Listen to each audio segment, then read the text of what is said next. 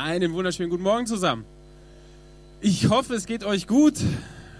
Ihr habt, ihr seht wacher aus als ich. Wenn ich heute ein bisschen müde aussehe, dann hat es folgenden Grund. Es liegt darin, dass wir als, ähm, als Pastorenteam eine Jugendkonferenz ausgerichtet haben in Blaubeuren mit zusammen noch mit ein paar anderen Jugendgruppen aus der Bewegung. Und seit Freitag ähm, dort sind. Freitag, Samstag, Sonntag, heute, heute Abend ist die, die Abschlussveranstaltung um 6 Uhr.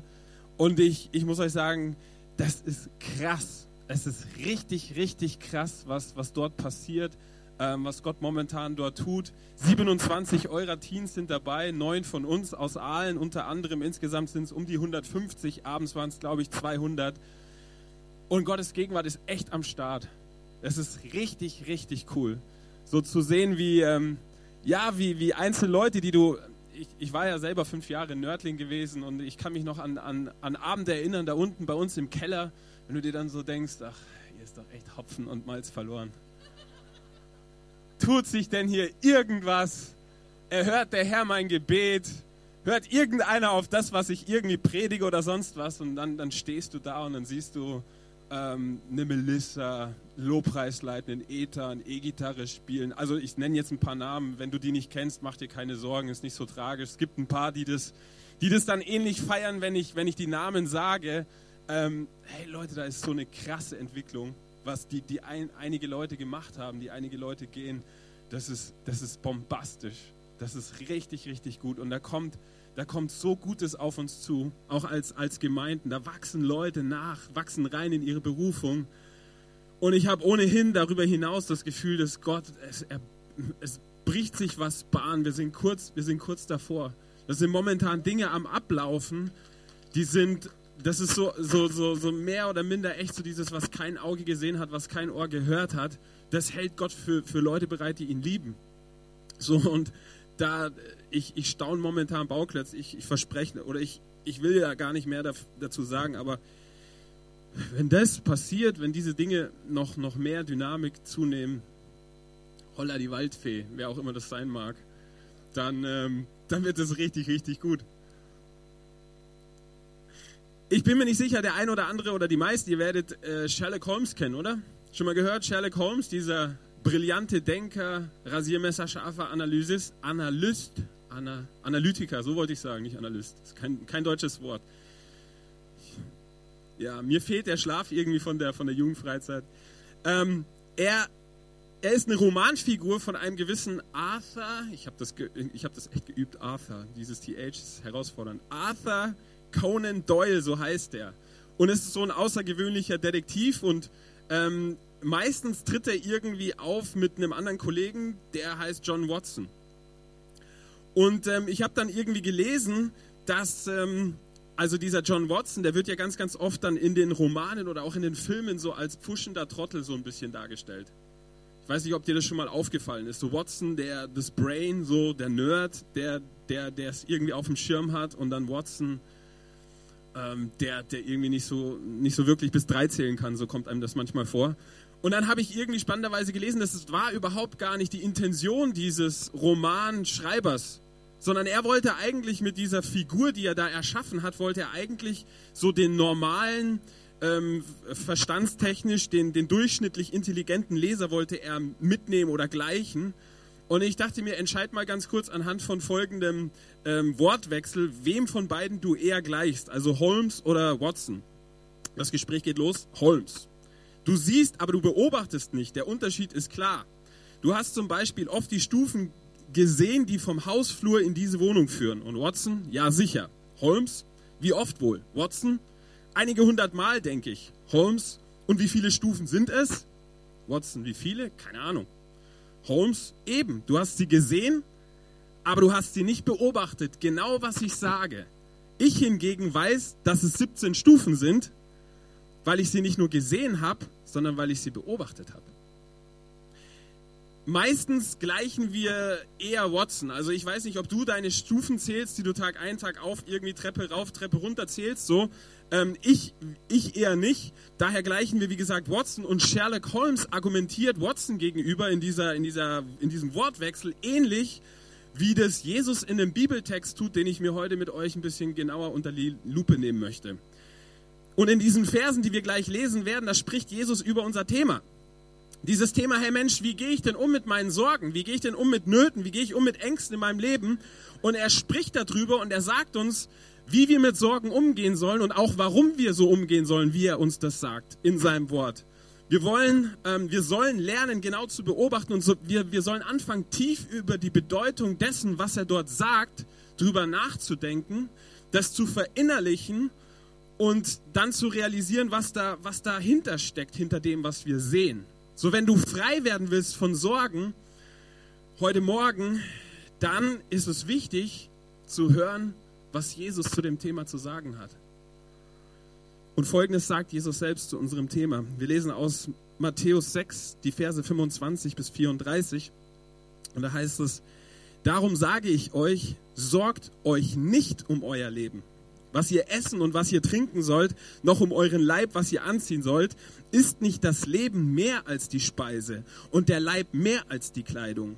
Seht die Vögel des Himmels an, sie sehen nicht und ernten nicht, sie sammeln auch nicht in die Scheunen, und euer himmlischer Vater ernährt sie doch. Seid ihr nicht viel mehr wert als sie? Wer aber von euch kann durch seinen Sorgen zu seiner Lebenslänge eine einzige Elle hinzusetzen? Und warum sorgt ihr euch um die Kleidung?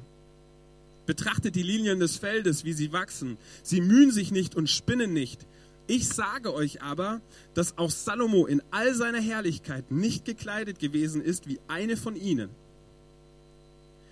Wenn nun Gott das Gras des Feldes, das heute steht und morgen in den Ofen geworfen wird, so kleidet, wird er das nicht viel mehr mit euch tun, ihr Kleingläubigen? Darum sollt ihr nicht sorgen und sagen, was werden wir essen oder was werden wir trinken oder womit werden wir uns kleiden. Denn nach all diesen Dingen trachten die Heiden. Aber euer himmlischer Vater weiß, dass ihr das alles benötigt. Trachtet vielmehr zuerst nach dem Reich Gottes und nach seiner Gerechtigkeit, so wird euch dies alles hinzugefügt werden. Darum sollt ihr nicht sorgen um den morgigen Tag, denn der morgige Tag wird für das Seine sorgen. Jeden Tag genügt seine eigene Plage. Ich habe mir zu Beginn habe ich mir gedacht, Mensch, worüber machen sich Menschen eigentlich so im Durchschnitt Sorgen? So der, der, der durchschnittliche Deutsche. Ich habe mal so ein bisschen gestöbert und vielleicht entdeckst du dich bei dem einen oder anderen wieder. Da ist zuallererst, denke ich, diese, diese Sorge um, um Gesundheit. Wir, wir brauchen das, wir sehnen uns danach, wir, das, das verschafft uns Sicherheit im Leben, wenn wir gesund sind. So, da gibt es, da gibt es Menschen, ähm, oder vor allem Frauen betrifft das auch Vorsorgeuntersuchungen oder sonstiges. Du gehst dahin und du hast an dieser Stelle diese, diese Sorge, du kennst dieses bange Warten danach, hey, was, was ist mit der Vorsorgeuntersuchung? Was für ein Ergebnis werde ich, werde ich bekommen? Und nicht selten läuft dann so in, in Gedanken, es läuft so ein innerer Film in einem ab ähm, verbunden mit der Frage, hey, was wäre wenn? Was wäre denn, wenn, wenn mein Partner dann irgendwie stirbt? Was passiert mit den Kindern? Wie soll ich sie versorgen? Wie, wie sollen wir finanziell über die Runden kommen? Dann mag es das sein, dass, dass Menschen alleine sind dass sie seit Jahren irgendwie als Single durch Leben, durchs Leben gehen. Und das, ich, ich kenne das aus, aus meiner Vergangenheit selbst. Ich war sehr, sehr lange allein. Ich war sehr, sehr lange ähm, Single. Ich weiß, wie man sich, wie man sich da fühlt, wenn man, wenn man irgendwie, weiß ich nicht, von einer, von einer arbeitsreichen Woche nach Hause kommt und dann kommst du in deine Wohnung und dann schweigen dich deine Wände an oder schreien dich an oder sonstiges. Ich soll dir was sagen heute Morgen, wenn dich das betrifft. Gott hat dich nicht vergessen. Er hat dich nicht vergessen. Alles hat seine Zeit. So ähnlich viel. Vielleicht ist es so, dass dein Adam oder deine Eva, die steckt momentan im Schraubstock Gottes. Und das meine ich an der Stelle positiv, auch wenn es so negativ klingt.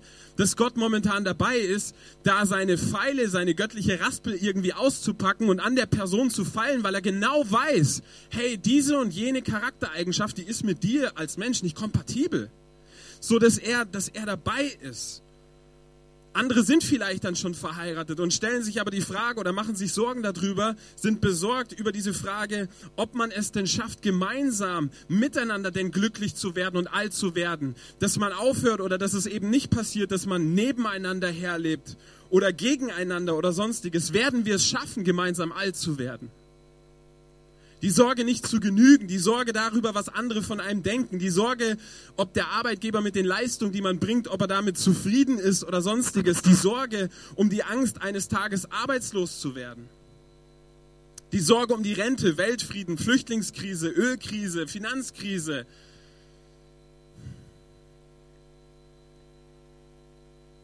Hm. Es mag auch schwangere Frauen geben, die haben die Sorge, hey, wie soll ich mich ab dem siebten Monat, wie soll ich mir die Schuhe binden? Soll vorkommen. So für uns alle ist dieses sich Sorgen machen eine Sache, die uns relativ einfach von der Hand geht. In unserem Leben tauchen Sorgen immer wieder auf, stimmt das? Also bei mir ja. Und für viele Menschen ist allerdings sich Sorgen machen eine regelrecht eine Lieblingsbeschäftigung geworden. Sorgen können die Gedanken, die wir täglich denken, zu einem Großteil beherrschen. Und dabei ist es so, dass wir, dass, dass es echt mit gesundheitlichen Risiken einhergeht. Ich habe gelesen von einem gewissen Dr. Charles Mayo, der war Mitbegründer der Mayo Klinik und der hat entdeckt, dass, dass sich Sorgen machen ähm, sich auf das Herz-Kreislauf-System, auf das Lymphdrüsensystem und das ganze Nervensystem sehr, sehr negativ auswirkt. So in der medizinischen Fachzeitschrift hat er dann mal gesagt, dass er niemanden kennt, der an Überarbeitung gestorben ist, aber ganz, ganz viele Menschen kennt, die sich buchstäblich zu Tode gesorgt haben.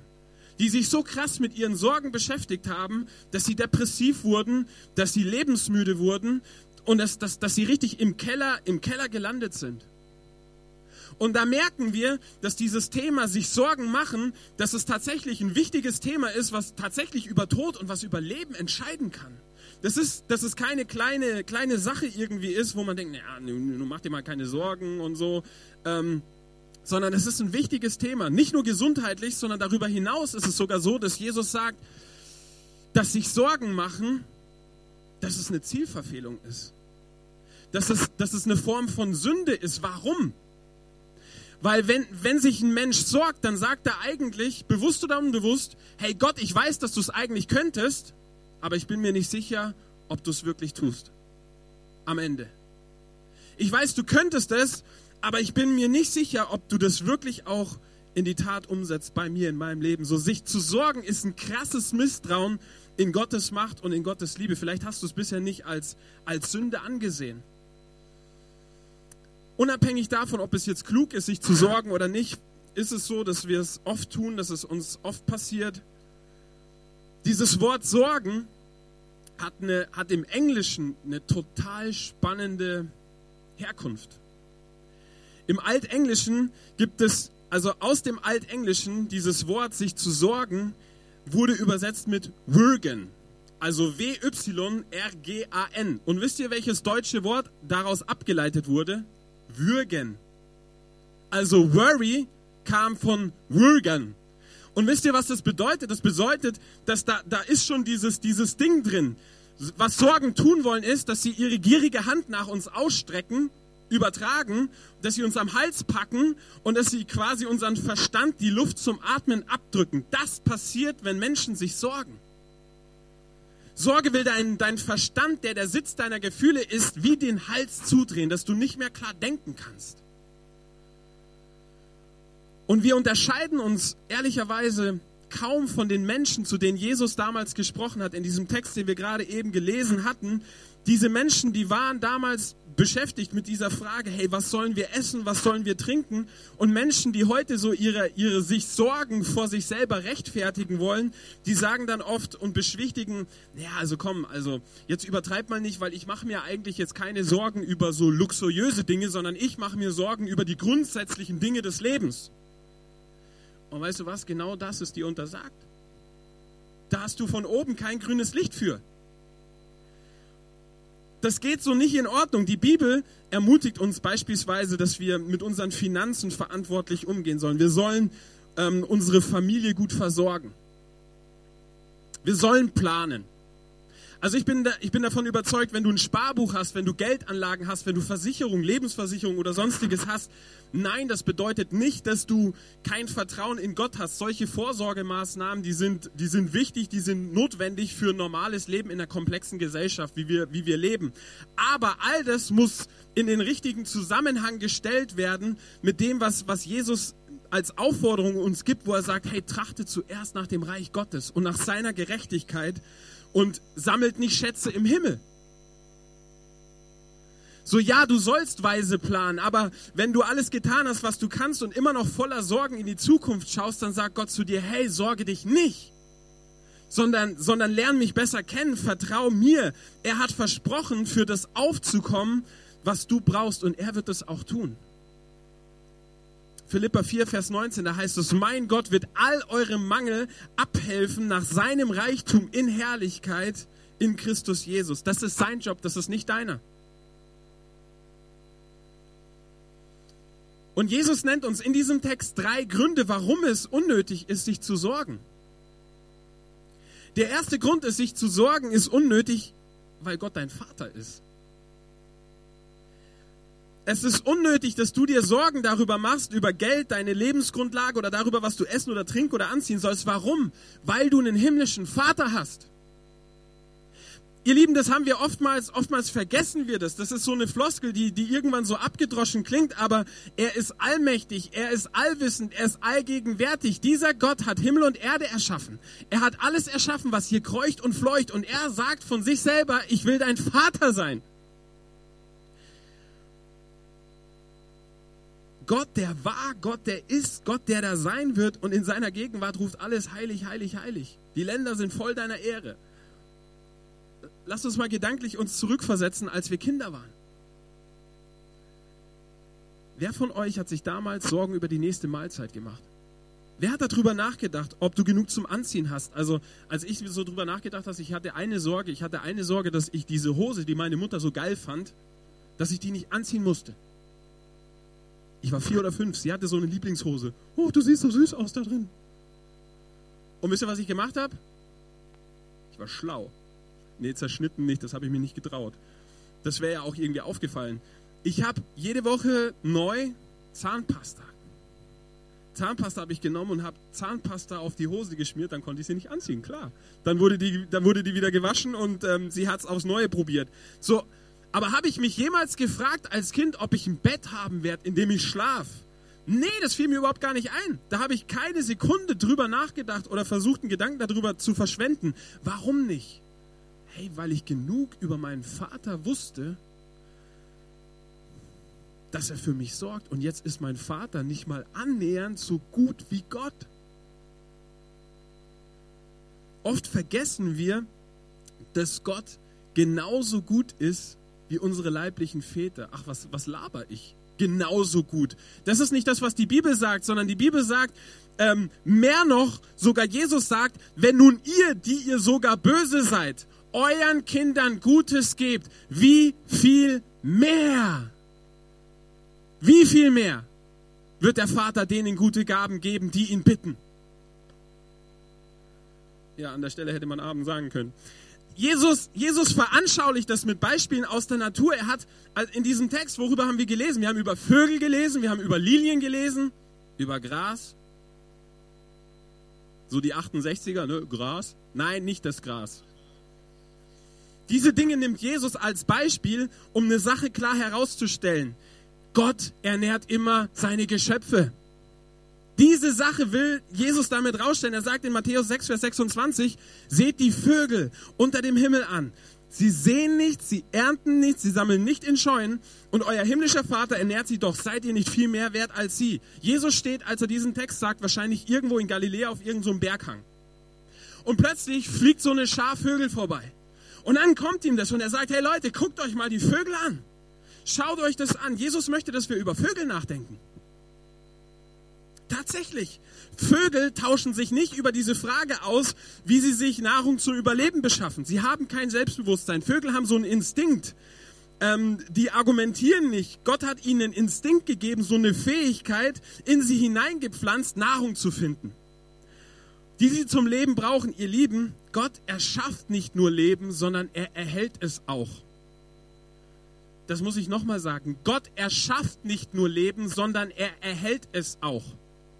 Es gibt Menschen, die, die haben sich gefragt, Mensch, wie hat Gott die Welt erschaffen? Dann gibt es Atheisten, die sagen, es gibt gar keinen Gott, aber dann gibt es noch so eine andere, so eine andere Fraktion, den, den, den Fachnamen habe ich vergessen, völlig egal, aber die haben gesagt, okay, es gibt einen Gott, weil irgendwo muss das ja alles herkommen. Aber nachdem Gott die Welt erschaffen hat, hat er die Welt dem Schicksal und sich selbst überlassen. Er hat sich quasi verabschiedet. Jesus sagt, dass, dass wir einen himmlischen Vater haben und er sagt zu den Vögeln, ihr himmlischer Vater ernährt sie doch. Die Sorg, er sorgt für sie. Die sehen nicht, die ernten nicht, die sammeln nicht in Scheunen. Und an der Stelle muss ich auch sagen, das ist übrigens keine Ausrede für Faulheit. Weil was Vögel nicht tun, ein Vögel steht nicht nur auf seinem Ast und reißt irgendwie den Schnabel auf und sagt, okay, jetzt, jetzt lass mal Würmer regnen, Herr. Sondern was tut der, was tut der Vogel? Der Vogel hat realisiert, Menschenskinder, äh, Würmer, die fallen nicht vom Himmel. Also was muss ich tun? Gott versorgt die Vögel durch ihren Instinkt, der ihnen sagt, wo es Futter gibt. So Vögel sind höchst beschäftigt. Das sind sie definitiv. Die suchen nach Futter. Die, die verschlingen kleine Insekten. Die bauen Nester. Die, die bringen irgendwie ihren Jungvögeln das Fliegen bei und irgendwann stoßen sie sie aus dem Nest. Also Vögel sind definitiv beschäftigt. Die ziehen nach Jahreszeit entweder nach Norden oder nach Süden oder sonst wohin. Aber die übertreiben es nie. Vögel übertreiben es nie. Du wirst nie über einen, Vögel, über, über einen Vogel lesen, so nach dem Motto, dass der Vogel auf die Idee kommt, sich ein größeres Nest zu bauen. Oder irgendwie einen Vorrat anzulegen, so frei nach dem Motto, friss Vogel, trink, sei guter Dinge. Vögel leben entsprechend ihrer Struktur, die Gott ihnen gegeben hat, aber sie verhätscheln sich nie. Vögel machen sich keine Sorgen darüber, wo sie Futter finden. Sie gehen ihrer Arbeit nach, bis sie welches finden. Und das tun sie, weil Gott auf sie aufpasst. Und jetzt kommt der Knaller. Wenn sie schon keinen Grund haben, sich zu sorgen, warum sorgst du dich? Weil jetzt kommt der Vers. Matthäus 10, Vers 29, da drückt Jesus das so aus und sagt, verkauft man nicht zwei Sperlinge. Und was sind, was sind Sperlinge? Das sind Vögel. Deshalb habe ich es in Klammern dazu geschrieben für diejenigen, die, ne? Spatzen, whatever. Vögel, um, also verkauft man diese Sperlinge nicht um den Groschen und doch fällt keiner von ihnen auf die Erde ohne euren Vater bei euch, aber sind selbst die Haare des Hauptes alle gezählt. Darum fürchtet euch nicht, ihr seid viel mehr wert als Sperlinge. Ihr Lieben, wer hat heute früh sich die Haare gekämmt? Hand hoch.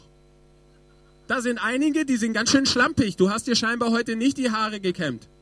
Oder aber du Nein. So, und als du dir die Haare gekämmt hast, war Gott allmächtig, der da war, der da ist, der der kommt, der alles weiß, der... Der krasse Gedanke ist, Gott ist es, alles, aber ihn interessiert, wie viele Haare du auf dem Kopf hast. Wie krass liebt der dich? Wie krass muss der dich lieben? Der steht da und sagt, oh, da sind zwei, drei ausgefallen. Oh, da wird es aber ganz schön dünn mit den Härchen. Oder sonstiges. Ein Dialog zwischen einer, zwischen einer Blume und zwischen einem Sperling. Sagt die Blume zum Sperling. Ich wüsste gern, warum diese ängstlichen Menschen so herumhetzen und sich sorgen, sagt der Sperling zur Blume. Mein Freund, es kann nur so sein, dass sie keinen Vater im Himmel haben, wie den, der für dich und für mich sorgt. Autsch. Hey, du bist Gott viel, viel wertvoller als ein Rucksack voller Vögel. Gott hat nie zu irgendeinem Vogel gesagt, du bist die Krone der Herrlichkeit, du bist die Krone der Schöpfung. Gott hat nie zu einem Vogel gesagt, du bist erschaffen in meinem Ebenbild. Ich habe noch von keinem Vogel gelesen, wo Gott sagt, okay, ich baue dir eine Wohnung, Vogel.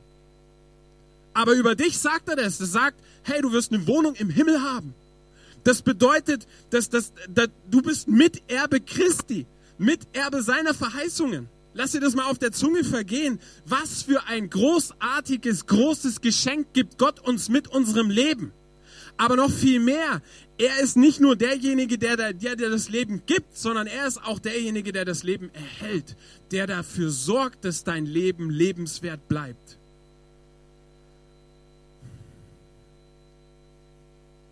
Gott ernährt immer seine Geschöpfe.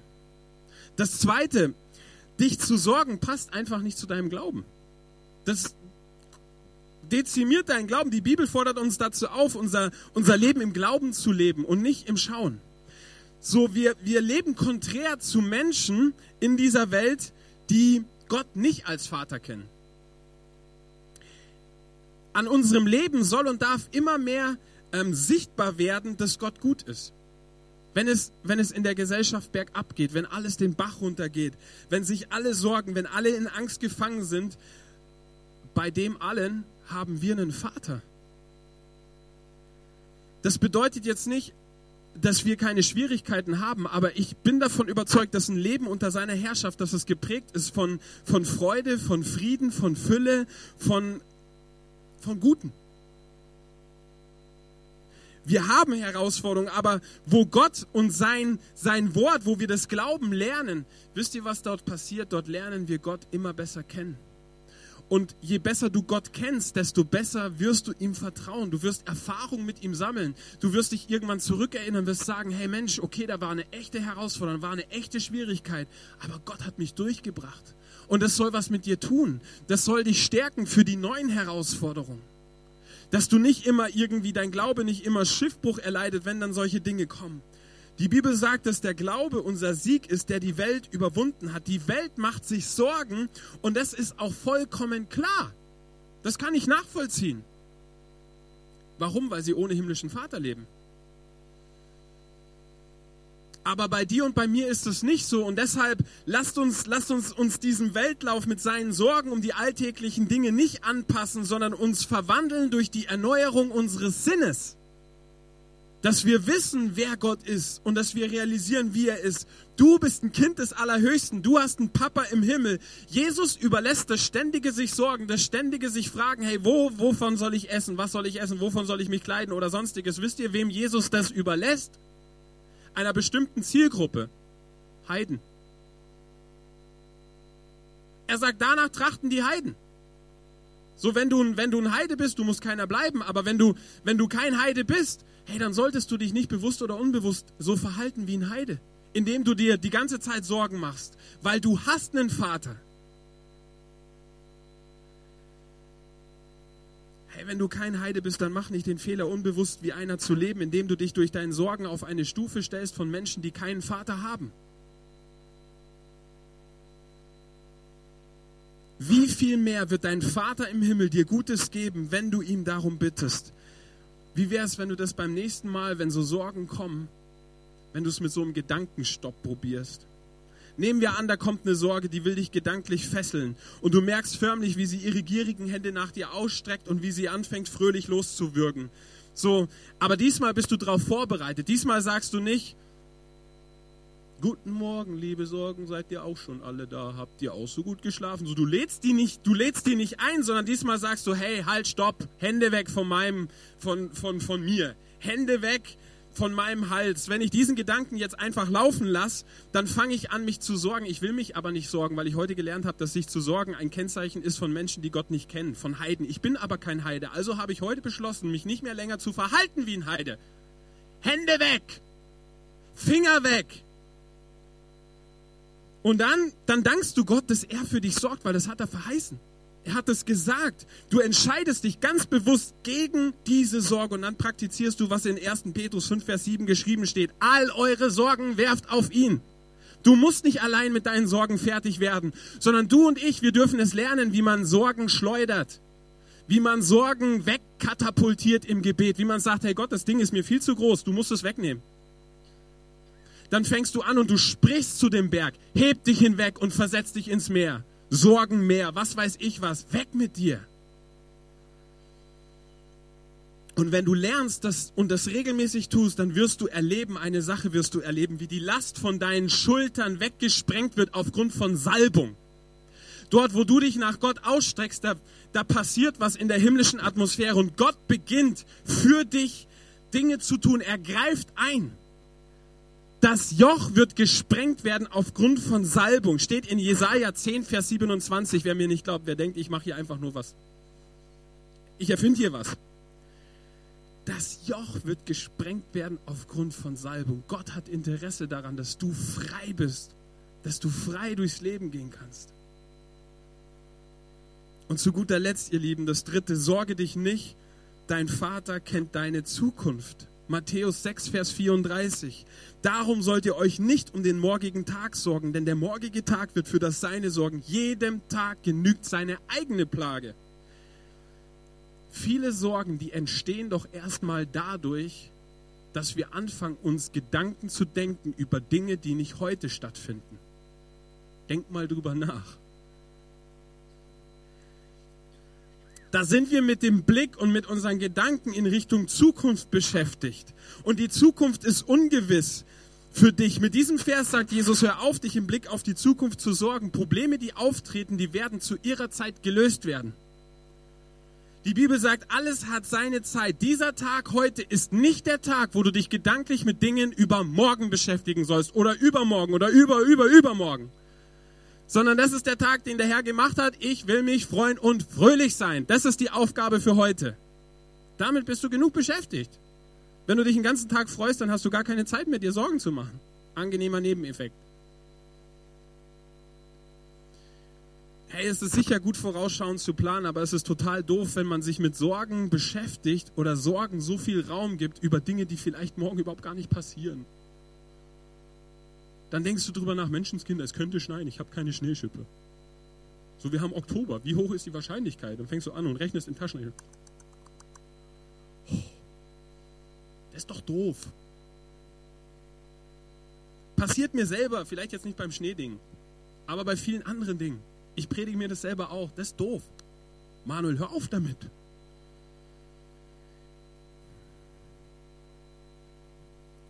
Gott ist nicht nur der Herr des heutigen Tages, sondern er ist auch der Tag, er ist auch der Herr über den morgigen Tag. Klagelieder 3, Vers 23. Das ist ein cooles Lied von früher, die guten Alten von Fatih. Da heißt es, die Güte des Herrn hat kein Ende, kein Ende. Was bedeutet das? Kein Ende ist unendlich. Die Güte des Herrn hat kein Ende, ist unendlich. Sein Erbarmen hört niemals auf. Es ist neu jeden Morgen. Klagelieder 3, Vers 23. Lies nach. Jeden Morgen ist seine Gnade neu. Groß ist seine Treue. Riesengroß ist seine Treue. Das Volk Israel bekam jeden Morgen frisch neu Manna auf den Tisch. Und wisst ihr, es, die, es nützte nichts, wenn die angefangen haben, mehr zu sangeln, weil sie sich Sorgen gemacht haben, ob das Manna am nächsten Tag auch da war. Wisst ihr, was passiert ist, als sie es gemacht haben? Das ist verdorben. Und da habe ich so ein bisschen drüber nachgedacht. Das ist ihnen in ihrem Korb weggefault. Und wisst ihr, was ich glaube? Ich glaube, auf diese Art und Weise wollte Gott dem Volk Vertrauen beibringen. Er wollte ihnen beibringen, wie man im Vertrauen zu ihm als Vater lebt was das für ein Lebensstil ist. Deine Zukunft, weißt du was, die ist nicht ungewiss, sondern die ist in Gottes Hand. Die ist in Gottes Hand. Der Gott, der heute für dich ist, der ist auch morgen für dich. Deshalb mach dir keine Sorgen. Jesus sagt, die Herausforderungen von heute sind genug für dich. Verwende die Power, die du heute hast, dafür, was heute ansteht. Erkenne und akzeptiere, dass Gott dir immer nur Kraft für einen Tag gibt. Gott gibt dir das, was du brauchst, dann, wenn du es brauchst. Er beschwert dich nicht mit unnötigem Ballast. Letzte, letzte Bibelstelle, Hebräer 13, Vers 8. Da sagt Jesus, dass er derselbe ist, gestern, heute und in Ewigkeit. Lass uns da noch mal kurz drüber nachdenken. Das bedeutet, wenn er dich gestern versorgt hat, was bedeutet das für deinen Morgen? Logisch. Gestern, heute, in Ewigkeit. Das ist das Rundum-Paket.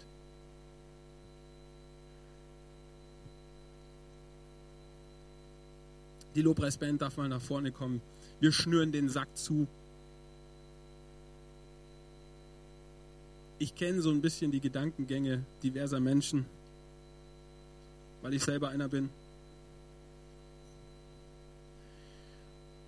Und vielleicht sitzt du heute Morgen hier und du denkst dir so innerlich, also jetzt so eine Predigt zu halten über dieses, du sollst dir, du sollst dir keine Sorgen machen,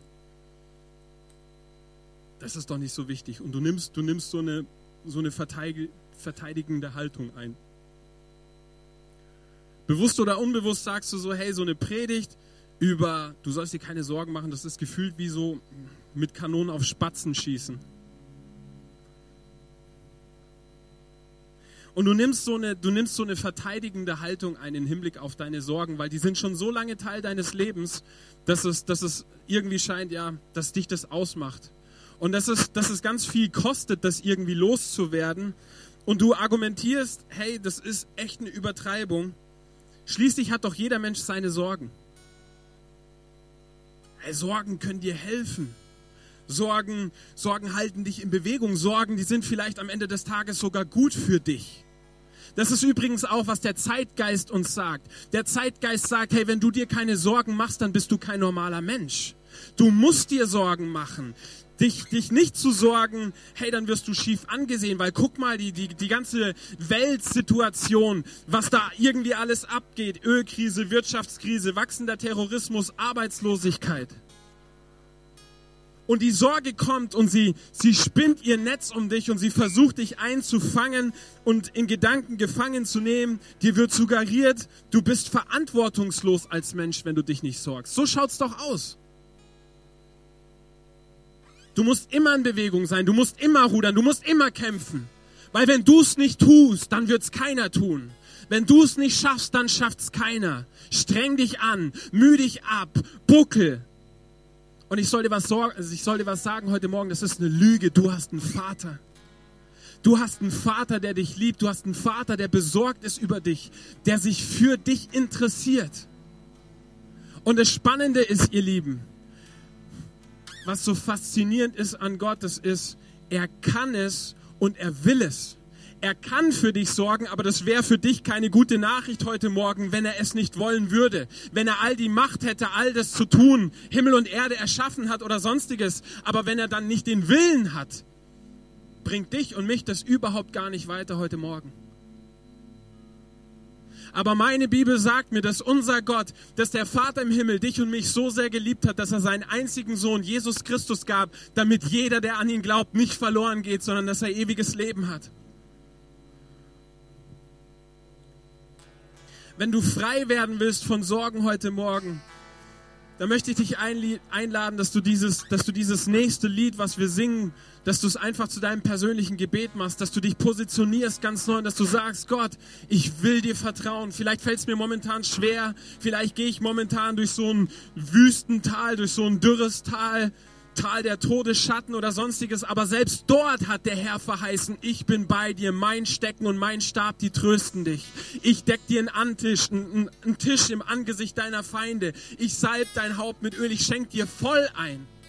Gutes und Barmherzigkeit werden dir folgen dein Leben lang und du darfst bleiben im Haus des Herrn immer da. Das ist die Wahrheit, ihr Lieben. Lasst uns aufstehen gemeinsam. Lass, diesen, lass uns diesen Gott anbeten. Lass ihn, lass ihn uns groß machen. Streck dich mal aus nach Gott heute Morgen. Wenn du sagst, hey, dieses Ding Sorgen, das bin ich. Und ich will nicht länger und ich will es loswerden. Streck deine Hand aus. Nicht nach, nicht nach mir, nicht zu mir, nicht wegen mir, sondern als ein Zeichen zu Gott, dass du sagst, hey, damit ist Schluss. Das hört jetzt auf. Diese Sorge bleibt hier. Diese Kette fällt. Diese Mauer wird heute eingerissen in Jesu Namen, in der Kraft seiner Autorität. Vater, ich danke dir für jeden Einzelnen, der hier ist. Und du kennst uns, du kennst unsere Herzen, du kennst unsere Sehnsüchte, du kennst unsere Furcht, unsere Ängste, unsere Sorgen. Aber darüber nehmen wir gerade jetzt Autorität, auch im Raum des Geistes. Und ich setze echt frei, deine Freiheit frei über uns. Danke für das, was du tust, auch jetzt, wenn wir singen, Herr, wenn wir im Glauben aufstehen und wenn wir, wenn wir deine Wahrheit dagegen halten, wenn wir das proklamieren. Danke, dass gerade jetzt dann was passieren wird.